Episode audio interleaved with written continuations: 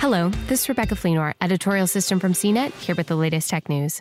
NASA astronaut Jeanette Epps has been patient, but her dream of making it into space might finally happen in 2021. If it works out, she'll become the first black woman to join the crew of the International Space Station for a long duration mission. NASA announced this week that Epps has been assigned to the first operational crewed flight of the Boeing CST 100 Starliner. She will join the space agency's Sunita Williams and Josh Cassada for a scheduled six month stay on the ISS.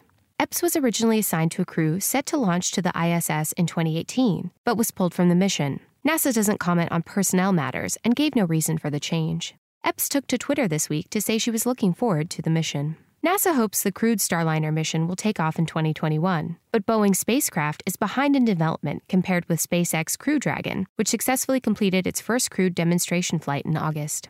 Both companies are a part of NASA's Commercial Crew Program, which is dedicated to returning astronaut launches to U.S. soil after years of reliance on Russian rockets. Boeing's initial uncrewed Starliner flight was plagued with technical problems, and the timeline for its next demonstration launch is unclear. There is a history of African American astronauts on space shuttle missions, including Mae Jemison, who became the first black woman in space in 1992. Notably, black astronaut Stephanie Wilson visited the ISS multiple times during shuttle missions. NASA astronaut Victor Glover is currently scheduled to travel to the ISS no earlier than October on the first SpaceX Crew Dragon operational mission. This would make Glover the first African American astronaut to join the ISS crew for a long duration mission.